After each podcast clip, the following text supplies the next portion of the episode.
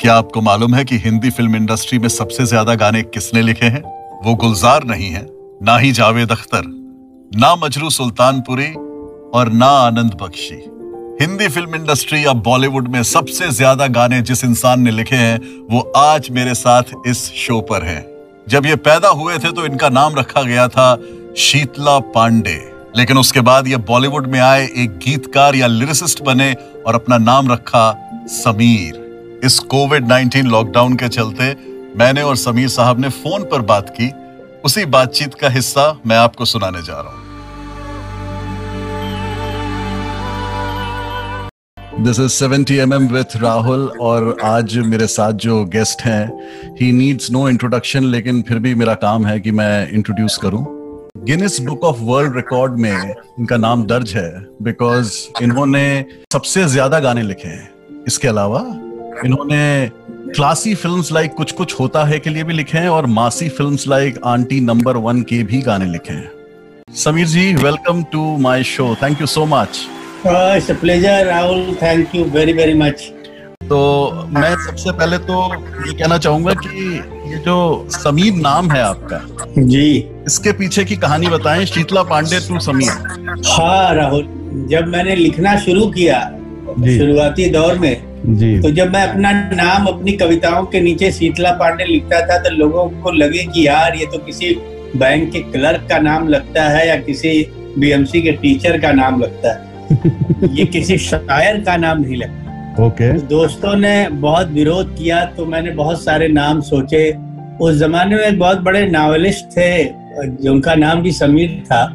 okay. तो luckily उनका एक नावल में पढ़ रहा था तो नावल के नीचे नाम मुझे इतना खूबसूरत लगा। Okay. मैंने बोला यार छोटा सा नाम है और इसके मायने भी बहुत खूबसूरत है। mm-hmm. तो उसी दिन फैसला कर लिया कि अभी छोड़ो अभी फाइनल डिसीज़न और फिर उस दिन से लेके आज तक इसी नाम को लेके आगे बढ़ा हूँ और आपका एक और नाम भी है राजन। जी ये ये भी एक पेट ने मेरी आंटी बुलाया करती थी। हाँ। इसको भी मैं कविताओं में यूज़ किया मगर इस पे भी रिएक्शन बहुत अच्छा नहीं आया। अच्छा। तो मैंने बोला अब उस आ, रियल नेम और पेट नेम अब सेट ने में डाल देते हैं यही बेटर रहे राइट राइट राइट और आपने अभी एक बैंक के क्लर्क का एग्ज़ाम्पल दिया। आप तो खुद एक नेशनलाइज बैंक में थे सेंट्रल बैंक ऑफ़ इंडिया जी जी जी जी जी जी जी और उस जमाने में सेंट्रल बैंक में नौकरी मिलना एक बहुत बड़ी उपलब्धि मानते थे लोग। बिल्कुल मगर उसको छोड़ के वहाँ से आना और इस महानगर में एक लंबी लड़ाई लड़ना इतना आसान नहीं था। बिल्कुल नहीं था और आप ही का गाना है स्वर्ग में आपने लिखा था बम बम बम बम बम्बई बम्बई हमको जम गई। हमको जम गई जी जी जी जी। है? आने के बाद तो फिर जब देखी मुंबई मैंने तब मुझे लगा कि नहीं यार इस शहर में कुछ तो जादू है। अच्छा। और वो गाना पूरा सुनेंगे तो उसमें वो है कि यहाँ की हवा नहीं जंजीर है ये हाँ। बाँध लेती है एक बार जो यहाँ आता है वो यहाँ से जा नहीं सकता। राइट राइट लेकिन बम बम बम बम बम्बई बम्बई हमको जम गई ये तो बाद में जमी। पहले तो बम्बई में आने के बाद कैसे कटे दिन और कैसे कटी रातें वाला हाल होगा? बहुत बुरा हाल था और तकरीबन दो साल अगर मैं कहूँ तो बहुत बुरे थे। राइट तो मैं मालवनी में एक चाल में रहा करता था और यहाँ मुंबई का जो आ, मेरे ख्याल से जितना दुख दर्द होगा वो सब मैंने झेला है और आ, कुछ ऐसी बात नहीं थी। मुझे कितनी बार उस दरमियान लगा कि अब मुझे शहर छोड़ के भाग जाना चाहिए क्योंकि वो कहीं ना कहीं जाके मैं नर्वस हो जाता था। कहीं ना कहीं जाके मुझे लगता था कि शायद मैंने बहुत बड़ी गलती की यहाँ आके। हम्म। मगर कहीं ना कहीं एक जज्बा था एक अंदर जो एक मैडनेस थी। ये बार बार कह रही थी कि तू फ़िक्र मत कर मंजिल मकसूद तक पहुंचेगा ज़रूर भाग मत। क्योंकि भागने से कोई सोल्यूशन नहीं है। ज़िंदगी में संघर्ष तो हर जगह है। मगर उस दिन हमने फैसला किया कि भाई जितना बड़ा ड्रीम आप देखेंगे उतने बड़े संघर्ष के लिए तैयार रहिए। और ये सोच के फिर लड़ाई जारी रखी और फाइनली ऊपर वाले का रहम कि मुझे मेरी मंजिल कहीं मिल गई। दस साल की जंग के बाद मैं 1980 में आया मुंबई और 90 से अगर कहूँ 89 लास्ट में दिल रिलीज़ हुई थी और 90 से फिर आशिकी और फिर सिलसिला तो 10 साल की लड़ाई लड़ने के बाद एक रोशनी की किरण नज़र आई थी बिल्कुल लेकिन उस उस दरमियान 80 और 90 के बीच में अपने पिताजी से मुलाकात आपकी हुई थी बंबई में। और मेरे पास खबर ये आई है कि 23 साल में सिर्फ़ तीन बार पिताजी से आप मिले। जी हाँ वो भी एक दिलचस्प कहानी है बिकॉज़ पिताजी यहाँ थे हम बनारस के छोटे से गाँव में रहते थे और फिर बनारस में आए और पिताजी ने भी ज़िंदगी में सत्रह साल संघर्ष किया था उनके खुद न रहने की जगह थी न उनके खाने का कोई ठिकाना था तो वो परिवार को लेके यहाँ सरवाइव करना उनके लिए नामुमकिन था राइट right. और उस दरमियान जब कभी अदा कदा वो आते थे hmm. तो आमना सामना हो तो मुझे तो लगे ही नहीं कि मेरे पिता है मुझे लगे हमारे घर में कोई रिश्तेदार आया हुआ है। राइट right, right, ये right. सारी चीज़ें राहुल मैंने बड़े बड़े शायरों की बड़े बड़े जो लोग बने हैं उनकी जब मैं बायोग्राफी पढ़ता हूँ तो कहीं इतनी सिमिलैरिटी है हमारी उनकी ज़िंदगी की यात्रा में। मेरा ऐसा मानना है कि वो जितना दर्द देता है जितनी तन्हाई देता है जितना अकेलापन देता है किसी क्रिएटर आदमी के लिए इन जगहों से गुजरना इन तकलीफों से गुजरना ऐसे मंजर से गुजरना बड़ा ज़रूरी होता है। क्योंकि तो यही चीज़ होती है जब आप जिनको अंदर डालते हैं वही फिर आप जब गीत लिखते हैं तो कहीं ना कहीं उनमें वो चीज़ निकल के बाहर आती है उसमें एक रियलिटी लोगों को दिखती है। जब आप वो ज़िंदगी जी नहीं रहते हैं हमें आप जिए नहीं होते हैं तब आपको कहीं ना कहीं वो चीज़ें फेक लगती हैं। आपको तो लगते हैं कि ये ख्याली पुलाव पका रहा है आदमी। राइट। तो मुझे लगा कि मेरे साथ ऊपर वाले ने जो कुछ भी किया वो पिताजी के साथ की दूरी रही या मेरा संघर्ष रहा या एक छोटे से गाँव में मुझे पैदा किया जहाँ मैं अगर कहूँ कि वो ज़िंदगी एक मिड, लोअर मिडिल क्लास से भी नीचे की क्लास में रही तो मैंने ऐसा जीवन में कुछ रहा नहीं जो मैंने देखा नहीं। गाँव में नदी तालाब और तलैया के अलावा सब कुछ जो कुछ गाँव में होता है वो जीवन भी देखा। फिर उसके बाद एक शहर जो अपने आप में एक बहुत कमाल का शहर है जिसका नाम है बनारस। उसमें मैंने ज़िंदगी एक लंबी गुजारी और वहाँ के जीवन से बहुत अच्छे से वाकिफ हुआ। और उसके बाद फिर महानगर में आया तो वो सीढ़ी दर सीढ़ी दर सीढ़ी वो मुझे ऊपर लेके आता गया और मैं जीवन को जीता रहा और उनका अनुभव लेके कहीं ना कहीं अपने अंदर डालता रहा।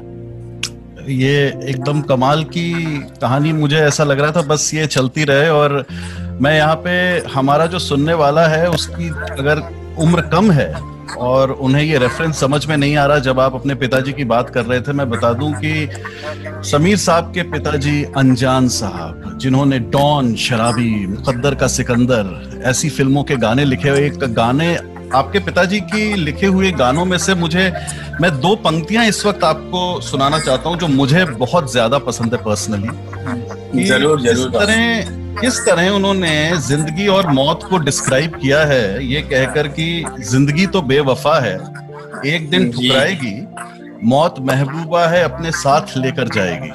मतलब इतना खूबसूरत और इतना गहरा जो उन्होंने कहा है मतलब पूरा गाना तो है ही जो है लेकिन ये दो लाइन मेरे लिए हाईलाइट थी। बिकॉज़ उसका रीजन है मुझे लगता है कि ज़िंदगी की इतनी खूबसूरत डिफिनेशन मैंने इससे पहले कहीं नहीं पढ़ी। और हम्म। वो एक फिलासफर थे क्योंकि जब मैं उनसे क्लोज हुआ जब उनके साथ रहने लगा तब मैंने देखा कि उनके हर गाने में कहीं ना कहीं ज़िंदगी की एक फिलासफी होती है okay. और वो जब मुझसे बैठ के बात भी करते थे तो, तो जिस तरह की कहानियाँ बताते थे अपनी अपने संघर्ष के बारे में अपने जीवन की सफलता के बारे में तो मुझे लगता था कि कहीं ना कहीं मेरे पिता जो है वो बहुत बड़े फिलासफर हैं उनका हर गाना तुम कोई भी गाना रोमांटिक गाना भी सुनोगे तो उसमें कहीं ना कहीं किसी मुखड़े में कहीं अंतरे में कोई ना कोई ज़िंदगी की एक फिलासफी ज़रूर नज़र आएगी। हम्म, हम्म, हम्म, जो पहले के ज़्यादातर शायरों में हुआ करती थी क्योंकि तब किरदार भी ऐसे मिलते थे जहाँ ऐसी कुछ बातें कहने की गुंजाइश होती थी। तो पिताजी ने जब जब लिखा चाहे वो शराबी का कोई गाना हो मुकद्दर का सिकंदर का लावारिस का हो हेरा फेरी का हो हर फ़िल्म में कहीं ना कहीं उन्होंने उस जज्बे को लाके रखा है। हमारा ये शो हमारा ये पॉडकास्ट जो है उन जगहों पर भी सुना जाएगा जहाँ पे भोजपुरी भाषा चलती है। और आपके पिताजी ने एक सुपर डुपर हिट गाना लिखा था भोजपुरी में गोरकी पतरकी रे। हाँ, गोरकी पतरकी रे मारे गुललवा जेरा उड़ जाए और आपने भी आपने भी अपने करियर में before hitting gold with Dil and Aashiqui आपने कुछ शुरुआत में भोजपुरी गाने लिखे? क्योंकि वो हमारी मदर टंग है। भोजपुरी हमारी मदर टंग है और मुझे बहुत खुशी होती है। और बाद में हिंदी फ़िल्मों में इतनी व्यस्तता हो गई कि बाद में मैंने कोई फ़िल्म नहीं की। राइट मगर वो एक कहीं ना कहीं एक प्यास अभी भी रह जाती है। तो मैंने भी उस जमाने में मुझे याद है कुछ सौ से ज़्यादा गाने भोजपुरी के लिख डाले थे और उस जमाने के सबसे मशहूर संगीतकार चित्रगुप्त जी जो आनंद मिलिम के पिता है right. उनके साथ मैंने काम किया था और बड़ा मज़ा आया था और गानों के साथ मैंने उनसे सीखा बहुत कुछ। राइट um, मैं गानों को जब आपके गानों को देखता हूँ तो एक तरफ़ तो मुझे आशिकी गाना जो मेरा मेरा पर्सनल बहुत पसंदीदा गाना है, और इसे गुनगुनाना चाहिए। तू मेरी ज़िंदगी है, तू मेरी हर खुशी है तू ही प्यार तू ही चाहत तू ही आशिकी है तू। अब इतना ये गाना आपने लिखा है और आप ही हैं वो इंसान जो ये लिख रहा है कि चार बज गए और पार्टी अभी बाकी है। जी। How do you do this sir क्या होता है राहुल एक बड़ी खूबसूरत लाइन है संतोषानंद जी की। हम्म। हमारे यहाँ गीतकारों को डिफाइन करने के लिए क्योंकि लिरिसिस्ट और पोएट में बड़ा डिफरेंस है। तो मैं वो लाइन एक गीतकार के लिए उसकी परिभाषा को परिभाषित करने के लिए उससे खूबसूरत लाइन नहीं हो सकती कि पानी रे पानी तेरा रंग कैसा हम्म। जिसमें मिला दो लगे उस जैसा अगर ये काबिलियत आप में नहीं है तब आप एक सक्सेसफुल गीतकार नहीं बन सकते क्योंकि। यहाँ अलग अलग किरदार मिलते हैं अलग अलग कहानियाँ मिलती हैं अलग अलग डायरेक्टर अलग अलग प्रोड्यूसर अलग अलग मिजाज के लोग आपको मिलते हैं और अगर आप एक तरह के गाने लिखेंगे तो यहाँ सरवाइव करना मुश्किल हो जाएगा। तो ये मेरी मजबूरी थी कि मुझे अब जब मैं कुछ कुछ होता है और उस दौर की जितनी फ़िल्में मैं लिख रहा था कभी खुशी कभी गम कुछ कुछ होता है तब तो अब एक ही दिन मेरी दो फ़िल्म रिलीज़ हुई थी और दोनों का तुम म्यूज़िक देखोगे तो इतना बड़ा कंट्रास्ट है। दोनों हम्म। बहुत बड़ी फ़िल्में थी और दोनों का म्यूज़िक सुपर हिट था। एक तरफ़ कुछ कुछ होता है और दूसरी तरफ़ बड़े मियाँ छोटे मियाँ। अब किसी डिस्को में जाए किसी हम्म। होटल में खाएँ और तुम पास आए यूँ मुस्कुराए तुमने न जाने क्या सपने दिखाए। तो लोग कहीं ना कहीं सरप्राइज़ करते थे कि जब मैं एक तरफ़ आशिकी लिख रहा था तो एक तरफ़ मैं बेटा लिख रहा था एक तरफ़ मैं कूली नंबर वन लिख रहा था तो एक तरफ़ मैं साजन लिख रहा था। मगर यही काबिलियत मेरे में नहीं मेरे से पहले भी जितने भी सक्सेसफुल गीतकार हुए हैं हम्म। चाहे वो मेरे पिता रहे हों चाहे वो आनंद बख्शी रहे हों मजरू सुल्तानपुरी रहे हों जितने भी लोग थे इन्होंने हर रंग में अपने आप को ढाला था। राइट और यही काबिलियत होनी चाहिए एक सक्सेसफुल गीतकार राइट राइट राइट तो पाँच दिन में तो आपने अपनी सरकारी नौकरी छोड़ दी। 1980 में जी। उसके बाद मेरे पास ये भी खबर है कि आप बंबई आए तो पिताजी को बताया नहीं जी और फिर पिताजी आपसे जब मिले तो पिताजी ने आपको अपने पहले ही सवाल से एम्बेरस कर दिया हाँ अभी चूँकि ये कहानी बहुत आई गई है तो इसको हाँ। स्टार्ट करके मैं इतना बताना चाहूँगा कि चूँकि वो नहीं चाहते थे हम्म। कि मैं मुंबई आऊँ इसीलिए मुझे उन्होंने जानबूझ के एम काम करवाया हम्म। ताकि मेरी जो रुचि है वो साहित्य की तरफ़ थी तो मुझे लिटरेचर की तरफ़ न जाके कॉमर्स हम्म। की तरफ़ उन्होंने डालने की कोशिश की मगर मैंने हमेशा दिल की बात सुनी है राहुल राइट right. और जब मैं तो उनसे मैं नाराज़ भी क्योंकि जब उस उम्र में इतनी ज़्यादा समझ नहीं थी तो हम्म। कहीं ना कहीं एक नाराज़गी भी थी उनसे मगर जब मैं मिला और उनके संघर्ष के बारे में जाना और सारी बात मेरी समझ में आई तो मुझे लगा कोई भी बात दुनिया का ऐसा नहीं चाहेगा हम्म। कि एक ऐसे रास्ते पे बेटे को लेके आए जहाँ आग वो अग्निपथ ही है चारों तरफ़। हम्म। उसमें जलने के लिए उसको छोड़े। तो मैं समझ गया कि नहीं इनका रोकना बहुत जायज़ था। और वो जो भी सवाल उन्होंने उस दिन मुझसे किए या पूछे वो एक बहुत बड़े फिलासफर थे और उस समय शायद वो सवाल मुझे उतने ज़्यादा नहीं समझ में आए थे मगर अब बहुत समझ में आने लगे। कि उन्होंने हम्म। जितनी भी बातें की थी वो उनके पीछे एक फिलासफी थी और वो कहीं ना कहीं मुझे मेरा एक इम्तहान ले रहे थे मुझे जज करना चाह रहे थे। Right right. और उसके बाद फिर जिस तरह से उन्होंने मेरी परवरिश की और जिस तरह से मुझे तरासा संवारा सजाया मेरे ख्याल से उसी का नतीजा है कि मैं यहाँ तक पहुँच पाया सो so, आपके पिताजी से उसके बाद बंबई में एक समय था जब आप लोग साथ रहे और आपको सीखने का मौका मिला फाइनली जी ओके okay. सो so, पहला सवाल जिसके बारे में अगर कोई सुन रहा है मुझे और ये सोच रहा है कि वो क्या सवाल था तो why don't we hear the वो तीन सवाल फटाफट आपके मुँह से ही सुन लेते हैं। जी जी जी वो पहला सवाल यही था कि तुमने कभी ज़िंदगी में प्यार किया है? तो मैं बड़ा इम्प्रेस हुआ और मैंने बोला यार ये भी मैं क्या बोलूँ? इस वक्त पे एक तो मैं संघर्ष की आग में जल रहा था ये सवाल इनका पूछने का। तो मगर मैं ये सोच के आया था कि जो भी सवाल पूछेंगे मैं बहुत खरा जवाब दूँगा उसका। क्योंकि तो कहीं ना कहीं नाराज़गी थी तो मैंने बोला हाँ किया था। हम्म। जब उन्होंने बोला क्या सोच के प्यार किया था? हम्म। मैंने बोला कोई प्यार करता है तो कोई सोच के नहीं करता फिर उन्होंने पूछा कि भाई ये सवाल पूछो कि मैंने तुमसे क्यों पूछा? जो मैं बहुत देर से सोच रहा था कि हाँ आपने क्यों पूछा मुझसे सवाल? Right right. तो उन्होंने कहा कि मैंने इससे पूछा कि तुमको मैं जानना चाहता था कि तुम भगोड़े आशिक तो नहीं हो ना? जो हम्म। सच्चा आशिक होता है वो सोच के प्यार नहीं करता। वो प्यार जब करता है तो करता है। उसको हम्म। ये फ़िक्र नहीं होती कि वो उसकी महबूबा वाफा वाफा होगी कि बेवफा होगी भाग जाएगी या रहेगी हम्म। उसकी शिद्दत केवल प्यार करने की होती है तो तुमने ये यकीन तो मुझे दिला दिया कि हाँ भाई तुम अब इस इंडस्ट्री से भागोगे नहीं क्योंकि इससे तुमको सच्ची मोहब्बत है हम्म। दूसरा सवाल था कि क्या तुम क्या सोच के यहाँ आए थे हम्म। कि ये परियों की अप्सराओं की दुनिया है ये जन्नत है फ़िल्म इंडस्ट्री में तो सब परियाँ रहती हैं यहाँ हम्म। बड़ी शोहरतें हैं यहाँ बहुत पैसा है यहाँ पे तो आते ही तुम आनंद बख्शी अनजान इंदिवर और मजरू बन जाओगे। मैंने बोला हाँ सोच सोच के तो यही आया था। तो बोले मगर तुमको पता है कि जन्नत पाने के लिए क्या करना होता है?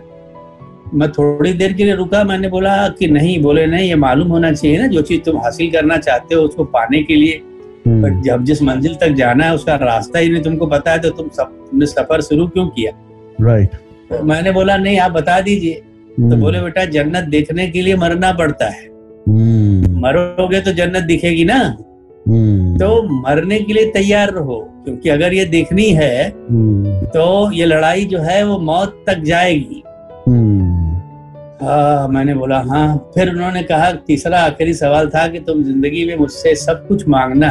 मगर एक बार जब मैं तुमको ट्रेन कर दूँगा उसके बाद कभी अगर तुमने मुझसे ये कहा कि पापा ये सिचुएशन में मैं फंस गया हूँ इसमें आप मुझे हेल्प कर दीजिए तो मैं उसी दिन तुमको घर से बाहर निकाल दूँगा। फिर मैं तुमको जब आज़ाद जिस दिन करूँगा फिर तुम्हारी अपनी लड़ाई होगी हम्म। और वो लड़ाई तुमको खुद ही लड़नी होगी। राइट बट वो तीनों सवाल मेरी ज़िंदगी के बहुत करीब थे और आज तक मैं जब उनको सोचता हूँ।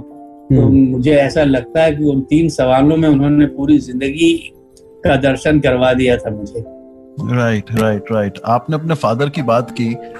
जिसने आशिकी लिखी हो जिसने साजन लिखी हो जिसने दीवाना लिखी हो ऐसी फ़िल्मों के गाने लिखे हो इतना प्यार जनता से मिला हो आई बिलीव आपके फादर उसके बाद भी आपसे कहते रहे कि कुछ अच्छा लिखो कुछ अच्छा लिखो। फाइनली कब माने बेटा लायक हो गया? नहीं माने मुझसे तो कभी नहीं माने। मुझे तो अपने आखिरी सांस तक यही कहते रहे हम्म। कि नहीं बेटा अभी मेहनत बहुत करनी पड़ेगी अभी बहुत अच्छा लिखना पड़ेगा। ओ, और आप समझ में आया तब मैं कई बार थोड़ा सा डिप्रेस भी होता था कि यार अभी दो दो तीन तीन अवार्ड मिल गए फ़िल्म फेयर मिल गया इतनी पिताजी को कहा मगर मैं हमेशा फिर उनकी बातों को बड़ी शिद्दत से सोचता था तो मुझे लगता था कि नहीं अगर कह रहे हैं हम्म। तो कहीं ना कहीं कुछ कमी है और वो आज तक मैं महसूस करता हूँ कि अभी भी इतना लिखने के बाद भी मुझमें कहीं ना कहीं कोई कमी है और और ये मैं चाहता हूँ ये ज़िंदगी भर बरकरार रहे क्योंकि ये इसी की लड़ाई में कुछ अच्छा काम किया जा सकता है हम्म। जिस दिन मुझे ये लगने लगा कि मैं परफेक्शनिस्ट हो गया हूँ। उस दिन बात खत्म हो जाएगी क्योंकि कतरे को समंदर की प्यास लेके जीना ही ज़रूरी है। जिस दिन उसको लगा कि वहाँ समंदर बन गया उस दिन हम्म। उसका वजूद खत्म हो जाता है। तो उनका ये कहना मेरे लिए बहुत ताकत देता था कि नहीं बेटा और अच्छा करो तो मैं और बेहतर से बेहतर करने की कोशिश करता रहता था और अभी भी करता रहता हूँ। वो आज हमारे बीच नहीं है हम्म। बट उनके वो जुमले आज भी मेरी कानों में मेरे कानों में कहीं ना कहीं गूंजते रहते हैं। कि नहीं बेटा अच्छा है मगर और अच्छा कर रहा फिर मुझे एग्ज़ाम्पल देते थे कि साहिर साहब का गाना सुनो ये इनका गाना सुनो। देखो हम्म। तो मुझे लगता था कि हाँ अभी भी सफ़र लंबा है और ये ऐसी जंग है हम्म। ये ऐसी दुनिया है ये कभी इसका कोई एंड पॉइंट नहीं है। Creativity is like ocean and we are like a drop of ocean तो हमारी हमेशा प्यास समंदर बनने की रहेगी और उसी प्यास में हर क्रिएटिव मर जाता है। वो हाँ। अगर कोई बोले कि नहीं मैं तो परफेक्शनिस्ट हो गया तो मेरे ख्याल से ईश्वर के सिवा परफेक्शनिस्ट दुनिया में और कोई है ही नहीं। जी। um, एक फ़िल्म याद आ रही है इस वक्त। आपने कहा कि पिताजी तो आखिरी वक्त तक वो यही कहते रहे कि अच्छा करो अच्छा करो अच्छा करो। लेकिन राजा हिंदुस्तानी को देखने के बाद आनंद बख्शी साहब ने आपको एक बहुत ज़बरदस्त कॉम्प्लीमेंट दिया था। जी जी जी जी जी। वो आई बिलीव उसकी वैल्यू शायद ऑस्कर से भी बड़ी थी। No doubt about it no doubt क्योंकि मैं उनको अपना गुरु मानता था और उनकी मैं बहुत इज़्ज़त करता था। आज भी करता हूँ करता रहूँगा सारी ज़िंदगी। क्योंकि तो उतना वर्सटाइल राइटर और इतना ज़्यादा और इतना बेहतरीन लिखने वाला राइटर कई सदी में कोई एक पैदा होता है। Mm-hmm. और मैं उनसे मैंने बहुत कुछ सीखा और मेरा सौभाग्य रहा कि जब जब मैंने उनसे कोई बात कही उन्होंने हमेशा समझाया क्योंकि पिताजी ने उनसे आशीर्वाद दिलवाया था मुझे। तो हमेशा उनसे भी जब मैं पूछता था कोई गाना सुनते थे तो मुझे कहते थे कि देख तेरे अंदर वो फ्लैशेस हैं मगर समीर अभी मंजिल दूर है। मेहनत करनी पड़ेगी बेटा। तो मैं सोचूं कि यार बख्शी साहब जैसा राइटर अगर बोल रहा है तो डेफिनेटली जब राजा हिंदुस्तानी के बाद उन्होंने फ़ोन किया और मुझसे कहा कि देख आज मैं तेरे को कह रहा हूँ कि आज मुझे लगा कि यार अब इस इंडस्ट्री में गीतकार पैदा हो गया है। और जो मैं तुझसे कहता था ना कि तेरे अंदर फ्लैशेस हैं मगर अभी आज ये फ़िल्म देखने के बाद मुझे लगा कि नहीं तू जो है अब तेरे अंदर वो बात आ गई बेटा और आज मैं तुमको दिल से आशीर्वाद देता हूँ कि तो अपने रास्ते में तेरे को कोई रोकने वाला होगा नहीं।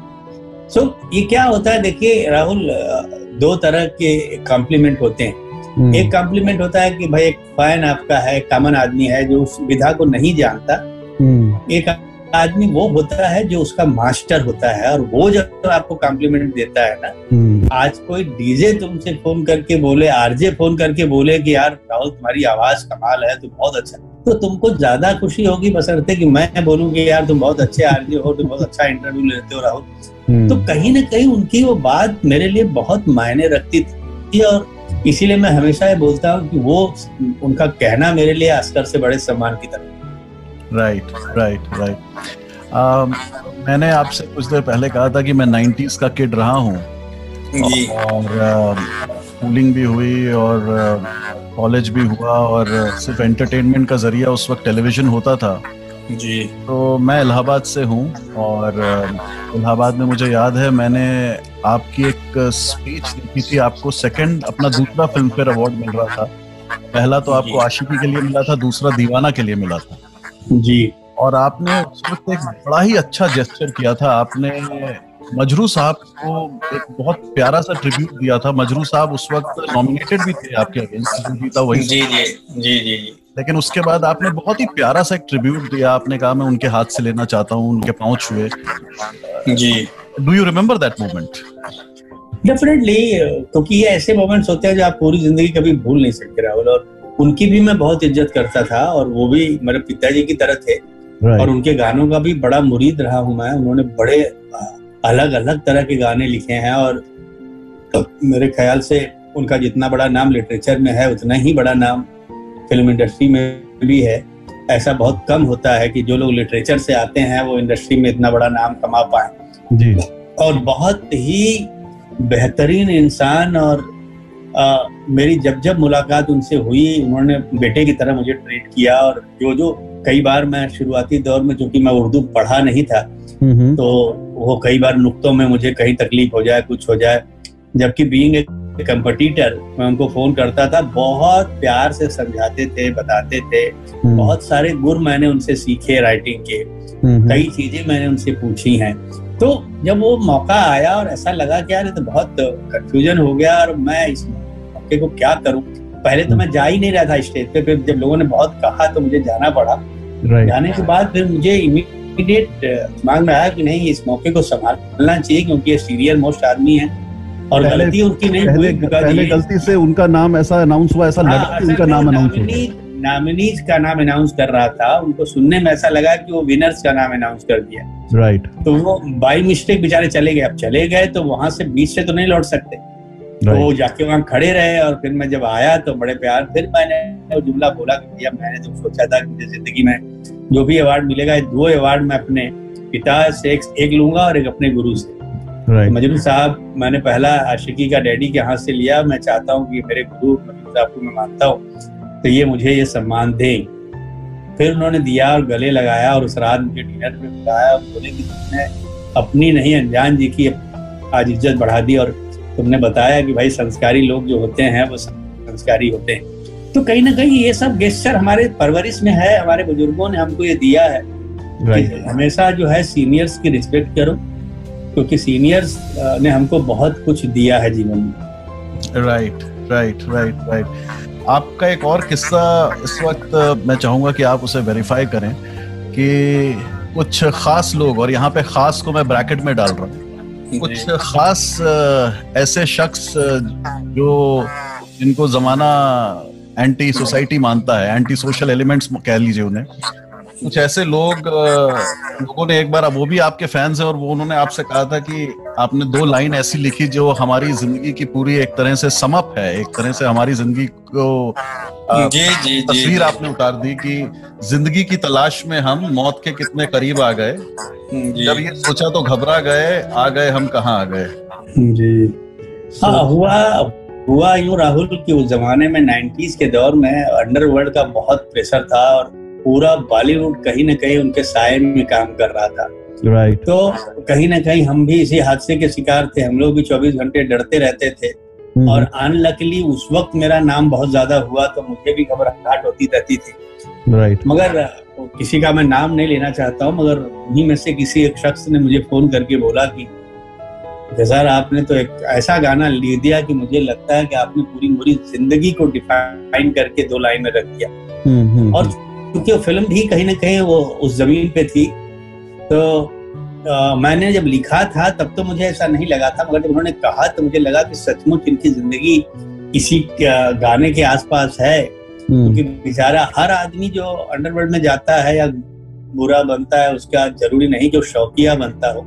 कहीं ना कहीं एक मजबूरी होती है और मजबूरी हालात उसको वहाँ तक लेके जाते हैं। तो फिर मुझे रियलाइज़ हुआ कि नहीं यार हाँ इस लाइन में कहीं वो बात तो थी जो हम्म। बात उसके दिल को लग गई। बहुत सारे ऐसे गाने हैं जो लोग इतना उनके ज़िंदगी को कहीं ना कहीं छू जाता है गाना उनके दिल को कहीं ना कहीं छू जाता है और वो उनका बहुत फेवरेट गाना हो जाता है। तो कहीं ना कहीं अच्छा लगता है दिल को और यही हमारी सबसे बड़ी कला है कि हमको ऐसी चीज़ें लिखनी चाहिए जो आपके ज़िंदगी के आसपास हो। वो फेक चीज़ मत लिखो जिससे किसी का कोई जैसे शैलेंद्र जैसा राइटर जब लिखता था तो कितना आसान कितना सहज लिखता था।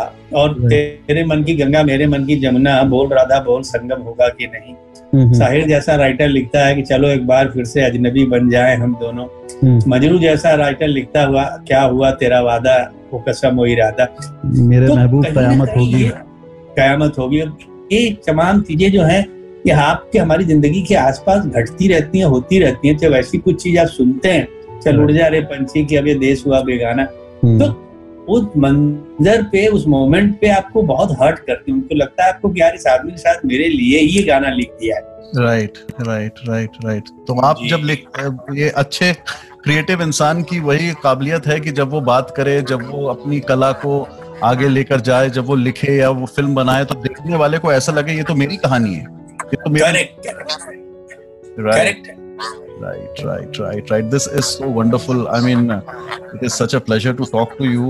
वो इंसान जिसको पहली बार कुछ लिखने के लिए ग्यारह रुपए मिले थे अखबार की तरफ़ से मैं राइट सर जी यू आर राइट तो तब आपकी कविता छपी थी और उसके बाद एक आपकी हिट फ़िल्म साजन जी क्या उसका हिट उसका हिट गाना जो सबसे बड़ा हिट गाना है देखा है पहली बार जी उसका तो सारा क्रेडिट आपको जाना चाहिए क्योंकि आप नहीं क्या इंसिस्ट करते तो वो गाना बनता ही नहीं? हाँ ऐसा नहीं है राहुल इंसिस्ट तो नहीं मगर हाँ चूँकि वो लाइन मुझे और मैं बहुत सालों से क्योंकि वो एक गाना मुझे बख्शी साहब का बड़ा पसंद था कि साजन साजन पुकारूं गलियों में कभी हाँ, हाँ। फूलों में ढूंढूं कभी कलियों में। तो साजन वर्ड मुझे बड़ा पैशनेट करता था। राइट और मुझे लगता था यार कभी कोई पिक्चर मिलेगी तो मैं साजन पे कोई गाना ज़रूर लिखूँगा। और हम्म। नकली मिल गई और बैड लक ये था कि उस पिक्चर में कोई गाना ही ऐसा नहीं रहा जिसमें मैं साजन लिख पाऊँ। राइट कुछ कुछ गानों में वर्ड इस्तेमाल हुआ बट साजन के ऊपर कोई गाना नहीं था। राइट फिर लकली मैंने दिमाग में चलता रहा चलता रहा तो मैंने उस दिन नदीम भाई से कहा कि भाईजान एक लाइन आ रही है देखिए कैसी लगी। हम्म। उन्होंने बोला पंडित जी लाइन तो अच्छी है मगर यार अब इसका इस्तेमाल कहाँ करेंगे? अभी तो कोई पिक्चर मिलेगी। अरे हमने बोला यार अपनी पिक्चर साजन में बने तो उसका तो म्यूज़िक खत्म हो गया। फिर हम्म। भाई वो बनाने लगे बन गया तो उनको लगा कि नहीं यार कुछ करना चाहिए। तब उन्होंने प्रोड्यूसर को फ़ोन करके बोला कि गाना प्रोड्यूसर बोले भाई आप पागल हो गए आप लोग यार पिक्चर की रिलीज़ डेट कंफर्म हो गई। हम कहाँ से गाना करेंगे? अब सलमान माधुरी की डेट नहीं मिलेगी बहुत मुश्किल है भाई नहीं हो पाएगा। हम्म हम्म। नदीम भाई की जिद होती थी कि जब हमेशा कोई चीज़ उनको बहुत आउटस्टैंडिंग लगती थी तो बोलते थे कि नहीं नहीं सर गाना तो मैं रिकॉर्ड करूँगा आपको लेना ले लेना नहीं तो हम किसी और फ़िल्म में डालते राइट फिर वो आए उन्होंने सुना सलमान माधुरी ने उन्होंने बोला नहीं ये तो चाहिए चाहिए और तब जाके वो गाना हुआ और लकली वो उस पिक्चर का सबसे बड़ा हिट गाना हुआ। राइट तो ये हर गाने का अपना नसीब होता है उसको कैसे आना है कैसे फिट होना है वो सब गाना खुद डिसाइड कर लेते हैं। और कमाल की बात यह है कि गाना एक ही दिन में शूट हो गया और तैयार हो हाँ। राइट अरे आप यकीन नहीं करेंगे डॉन का गाना जो मेरे पिताजी के नाम के साथ एक इतिहास की तरह है खैके पान बनारस बनारस वाला। वाला यस ये भी एक ही दिन में शूट हुआ हुआ है और वो गाना भी फ़िल्म में होने वाला नहीं था उसके पीछे भी यही कहानी है। तो बहुत से ऐसे गाने फ़िल्म के आप जब कभी इतिहास देखेंगे और उन लोगों से मिलेंगे तो आपको लगेगा कि अरे कमाल है। ये गाना कैसे नहीं ले रहे थे फ़िल्म में बट नहीं मुझे मुझे ये मुझे ये खाई के बनारस पा, पान बनारस वाला की वाली स्टोरी बताइए कि क्यों नहीं था और क्यों हुआ उसके बाद? उसका रीजन ये हुआ था कि वो भी पिक्चर खत्म हो गई थी। ओके और जब उस पिक्चर का ट्रायल देखा गया एक बेसिक ट्रायल तो सलीम जावेद को लगा कि यार ये पिक्चर बहुत बढ़िया बनी बट सेकेंड हाफ़ में कोई रिलीफ नहीं। हम्म, तो इन्होंने कहा कि यार सेकेंड हाफ़ में गाना डालना पड़ेगा तो जावेद साहब इज़ द मेन की उन्होंने बोला नहीं गाना तो चाहिए। प्रोड्यूसर जो है वो मान नहीं रहा था। हम्म, तब वो गए कल्याण जी आनंद जी के पास और कल्याण जी बोले यार पिक्चर में ऑलरेडी एक भैया गाना है ये है मुंबई नगरिया तू देख बबुआ। फिर ये पान बनारस बनारस कौन सुनेगा अभी मत करो। हम्म, मगर जावेद साहब जिद पे थे बोले कि देखिए कल्याण जी भाई गाना तो करना पड़ेगा। अच्छा। और फिर जब गाना बनाए तो बनाओ फिर लगा कि यार गाना तो बन गया। अब हाँ। म्यूजिशियन नहीं मिल रहे थे। हम्म, तब उस जमाने में केवल उन्होंने रिदम सेक्शन को बुला के गाना किया क्योंकि वो था कि बच्चन साहब के आउट ऑफ़ इंडिया जा रहे थे अगर एक दिन में गाना शूट होकर नहीं गया हम्म, तो फिर ये गाना इम्पॉसिबल है। फिर महीने भर बाद शूट से आएँगे तब तक तो पिक्चर रिलीज़ होकर खत्म हो राइट फिर वो रिदम सेक्शन पे केवल उन्होंने और एक सेक्शन और बुला के गाना रिकॉर्ड कर लिया। हम्म, किशोर दा आए तो वो बड़े पहले तो परेशान थे कि यार खैके और भंग और चकाचक कि कहाँ कहाँ के लफ्ज कहाँ से लेके आया है मगर फिर वो उनको भी लगा कि यार है तो बात कुछ तो है। पहले उन्होंने गा दिया गा दिया तो हो गया तो साहब ने भी सुना तो पागल हो गया यार गाने में तो बात है। क्योंकि Right. चूँकि वो भी इलाहाबाद से हैं यूपी की मिट्टी से हैं और उनको रंग समझ में आ गया बिल्कुल। और फिर जो उन्होंने किया और जो सूट हुआ वो तो अपने आप में एक इतिहास है ही है जो पूरी दुनिया जानती तो अब देखिए अगर वो गाना उस फ़िल्म में नहीं होता हम्म, तो उस फ़िल्म को कितना फ़र्क पड़ जाता सोचिए। Right right right right so just to reiterate जो मुझे इस वक्त सुन रहा है डॉन के गाने लिखे थे समीर साहब के फादर अनजान जी ने। एंड आपने इस वक्त बात की जावेद साहब के बारे में। समीर जी एक फ़िल्म थी जो जावेद साहब ने छोड़ दी थी। कुछ कुछ होता है। जी जी जी। और मैं ये मानता हूँ कि आशिकी के बाद आपकी जो फ़िल्में आई और जो जिस किस्म की आपने राइटिंग की और जिन लोगों के साथ की उसके बाद आई थिंक एक अगला पड़ाव जो बॉलीवुड का जो करण जौहर ग्रुप है जो थोड़ा सा इलिटिस्ट ग्रुप माना जाता है जी। उनके लिए आई थिंक उस ग्रुप में आपने लिखा उनके लिए आप मतलब उसमें भी आपने अपने आप को ढाला इलिटिस्ट राइटिंग में भी आपने अपने आप को ढाला और मैं यहाँ पे कंपेयर करूँगा आपकी राइटिंग विद से अ, बांधे कमरिया से साड़ी के आई अब आंटी की बारी। आई I मीन mean, वहाँ से अगर मैं कंपेयर करूँ और समवन टू। राइट कुछ कुछ होता है कि गाने it is amazing but before that amazing I believe आपने जो करण जौहर को पहला कट दिया था वो उन्हें पसंद नहीं आया। हाँ बिकॉज़ क्या था? आई वॉज़ लिटिल प्रेशराइज्ड क्योंकि जो आपने बोला ना भाई इलीट क्लास और एक अलग तरह की फ़िल्म और बड़े लोग तो मैं थोड़ा प्रेशर में था। मुझे लगा कि यार ये आदमी जावेद साहब को लिया था तो कहीं बहुत ज़्यादा शायरी वायरी तो नहीं कुछ आता तो मैंने कुछ किया मगर फिर उसको लगा कि सर ये मुझे तो वो चाहिए जो आप लिखते तो प्लीज़ आप मुझे कुछ बहुत गहरी चीज़ मत सुनाइए क्योंकि हाँ। मेरी एक ट्रायंगल लव स्टोरी है और इसमें यंग मुझे फील चाहिए तो आप अपने रंग में कुछ लिख के दीजिए।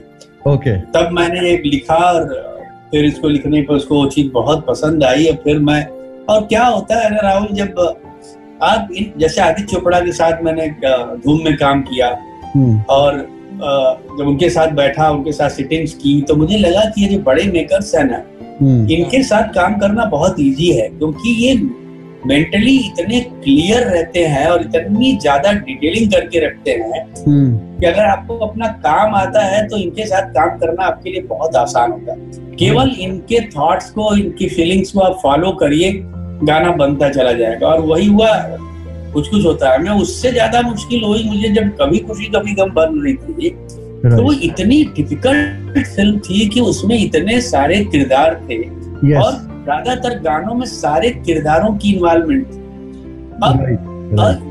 ये मुश्किल कि भाई एक गाने में बच्चन साहब भी हैं ऋतिक भी है शाहरुख भी है रानी भी है काजोल भी है तो अब सबके इमोशन अलग होते हैं। सबकी बातें मगर करण जौहर की एक बीट सुन रही मैं उनकी तारीफ़ कर रहा हूँ। कि वो आदमी इतना मुझे आईने की तरह साफ़ बताता था। Hmm, sir hmm. अब यहाँ से काजोल अपने फादर के साथ गा रही है और वहाँ से उसकी एंट्री हुई और वहाँ वो पहुँची। हम्म। और मुझे ऐसा लगता था मैं फ़िल्म देख रहा हूँ मैं ये सिचुएशन नहीं कोई बता रहा। राइट तो ये डिटेलिंग की वजह से ये दोनों फ़िल्में जो मैंने उनकी लिखी मुझे बहुत मज़ा आया और कमाल का काम हुआ और मेरे ख्याल से उनकी लाइफ का सबसे बेहतरीन काम इन दो फ़िल्मों में रहा है। तो आप जब किसी के साथ बड़े मेकर के साथ अच्छा काम कर लेते हैं तो आपको बहुत यही आदित्य चोपड़ा के साथ हुआ। जब धूम के लिए उन्होंने मुझे बुलाया जबकि उनके यहाँ मैंने दो फ़िल्में उसके पहले लिखी थी जब जब यशजी थे आईना और ये दिल लगी। और उन दोनों का म्यूज़िक भी बहुत सक्सेसफुल रहा। हम्म, हम्म, तो हम्म। जब इस फ़िल्म में मुझे बुलाया बोला सर देखिए आप थोड़ा सरप्राइज़ करेंगे कि जब इसकी कहानी में आपको सुनाऊँगा तो लगे यार ये तो हार्ड कोर एक्शन फ़िल्म है हम्म। इसमें कहा से मुझे बुला लिया मैं तो ज़्यादा रोमांटिक गाने लिखने वाला राइटर हूँ राइट. मगर सर मैं चाहता हूँ आपको मैं यहाँ आजमाना चाहता हूँ अगर इस फ़िल्म में आप हिट गाना दे दो hmm. तो मैं समझूँगा कि हाँ यार आप में वो काबिलियत है hmm. और फिर मैंने वो चैलेंज लिया और लकली दोनों तीनों धूम जो मैंने लिखी. तीनों का म्यूज़िक इतना मशहूर हुआ right. और बड़ा मज़ा आया क्योंकि एक्शन फ़िल्मों में जब आप उन किरदार को जीते हैं और उनके हिसाब से गाने लिखते हैं हम्म। तो कहीं ना कहीं आपको थोड़ी अलग फीलिंग होती है और आपको अच्छा लगता है क्योंकि जब आप साजन ये दिल लगी और कुछ कुछ होता है जैसे ट्रायंगल में जब आप लिखते हैं दीवाना तो हम्म। यहाँ लिखने का लुत्फ अलग है और धूम में लिखने का लुत्फ बिल्कुल अब coolie number one David Dhawan Govinda मैं एक ट्रिकरी बनी थी और डेविड। फिर धवन को ज़िंदगी में कोई नॉर्मल गाना समझ में नहीं आता। उनको केवल आइटम गाना और वो भी एक गाना नहीं। ज़्यादातर फ़िल्मों में एक गाना आइटम हो जाए तो लोगों लगता हाँ हो गया। अब वो साला हर गाना आइटम अब मैं पागल हो गया था लिख लिख के लिख लिख के। मैंने बोला अरे तो आइटम गाने लिखने वाले राइटर का स्टैम्प मेरे ऊपर लग जाएगा। तब लकड़ी उसी वक्त मुझे कुछ कुछ होता है मिली थी। तो मेरे लिए बड़ा एक रिलीफ मिला कि वो अच्छा मैं जरा इससे निकल के कुछ और दुनिया भी है।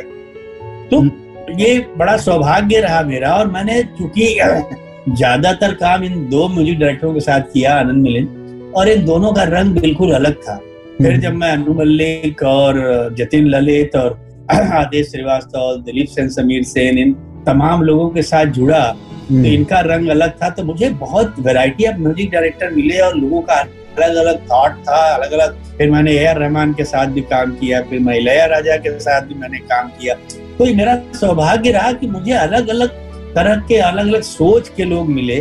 फिर उसके बाद मेरी ज़िंदगी में आए हिमेश रेशमिया मैं बोलने वाला था। राइट राइट जी तो उनका अपना अलग ही कलर था। फिर साजिद वाजिद फिर लास्ट जो मैंने बताया आपने को सचिन जिगर प्रीतम। तो ये बड़ा मज़ा आया और मैं अपनी ज़िंदगी से बड़ा सेटिस्फाइड हूँ कि यार इन तमाम लोगों के साथ काम किया और लकली सबके साथ काम चला। Yes. वरना क्या होता है कुछ राइटर्स होते हैं वो एक दो म्यूज़िक डायरेक्टरों के साथ तो आपका हिट होता है बट hmm. बाकी सबके साथ आपका काम नहीं चलता जैसे बख्शी साहब में काबिलियत थी मजरू साहब में थी hmm. उन लोगों ने जिन जिन के साथ काम किया सबके साथ हिट काम किया राइट right. और ये ये मुझे ऐसा लगता है कि ये जो आप अपने आप को ढाल लेते हैं वक्त के साथ ये जो वक्त के साथ चले इंसान मैं देवानंद साहब से जब मिला तो मैं उनके लिए भी यही कह सकता हूँ कि ऑल उनकी लास्ट की फ़िल्में कुछ नहीं चल रही थी लेकिन फिर भी उन्होंने जिस तरह से अपने आप को वक्त के साथ वो चलते थे और उनकी जो स्पिरिट थी मैं आपसे बात करते हुए और आपका काम देखते हुए मैं यही कह सकता हूँ कि आप वक्त के साथ जिस तरह अपने आप को ढाल लेते हैं it is incredible seriously youngsters को ये सीखना चाहिए और uh, बहुत ज़रूरी है राहुल और बहुत आसान नहीं होता क्योंकि क्या होता है जब आप, आप एक बहुत लंबा काम करते हैं ना तो right. काम का एक बहुत बड़ा जखीरा आपके जहन में कहीं होता है और फिर उससे निकल के right. जब एकदम अलग गली में आपको जाना होता है तो उसके लिए बड़ी तैयारी करनी पड़ती है नए ब्रीड के साथ आपको कोलबरेट करना पड़ता है उनके साथ दोस्ती करनी पड़ती है उनके मिजाज को समझना पड़ता है अपने ईगो को मारना पड़ता है हम्म। और बहुत कुछ समझने के बाद और जो नए लोग लिख रहे हैं उनको सुनना पड़ता है कि बात तो वही है जज्बे वही हैं केवल हम्म। अंदाजे बयां बदल गया है तो जो बदल गया है वो कैसे लोग लिखते हैं और हम जो लिखते थे वो कैसे लिखते थे? ये किधर जाके लिखते हैं?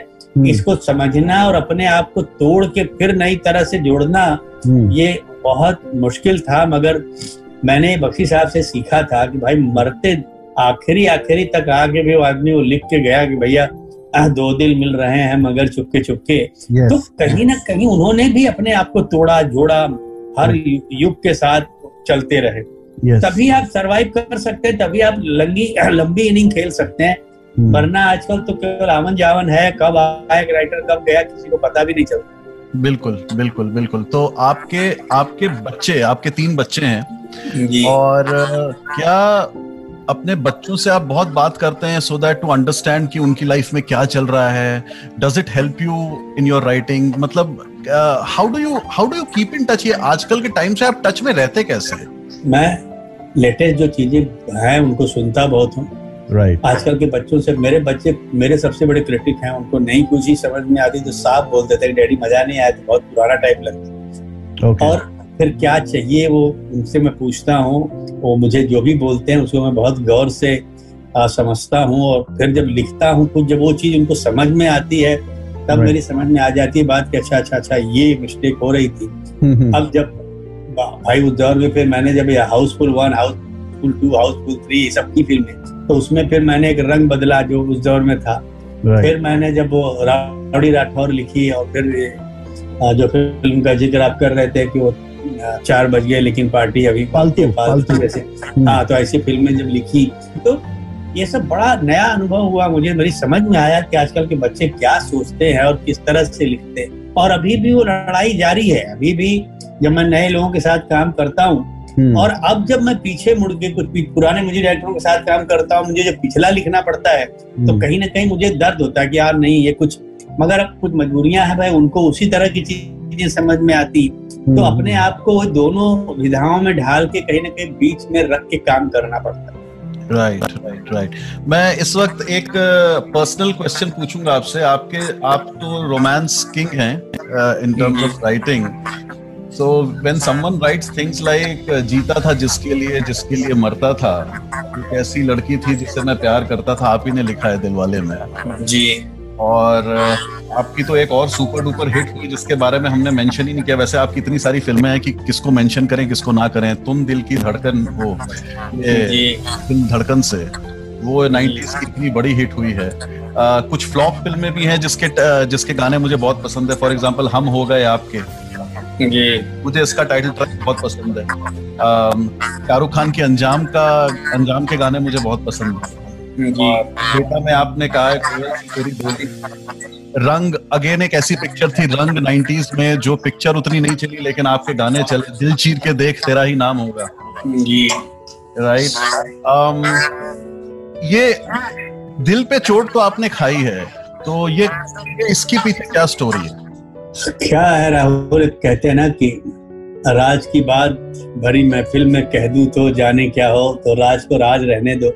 इसमें अच्छा। इतना ही है कि डेफिनेटली अगर हम्म। मैंने रोमांस पे इतना कुछ लिखा है तो मैं ये तो नकार नहीं सकता कि हाँ भाई मैंने रोमांस नहीं किया था और हम्म। मेरे ख्याल से 99 परसेंट शायर हैं हम्म। जो क्योंकि और रोमांस का जज्बा शायरों में क्यों मुझे तो लगता है कि इंसान वो इंसान ही नहीं है जिसके अंदर रोमांस ना हो तो जिसके दिल में प्यार का जज्बा नहीं है उसको इंसान कहना ही एक भूल है शायर उसको एक्सप्रेस कर लेता है बस हमारे और आप में फ़र्क यही है कि वो दर्द आप भी महसूस करते हैं मगर हम्म। उनको आप लफ्जों में नहीं डाल पाते। हम्म। आप उनको जुमलों में कह लेते हैं डायलॉग में कह लेते हैं प्रोज में कह लेते हैं। हम्म। हम उसको पोइट्री का रंग दे देते हैं इतना ही फ़र्क है।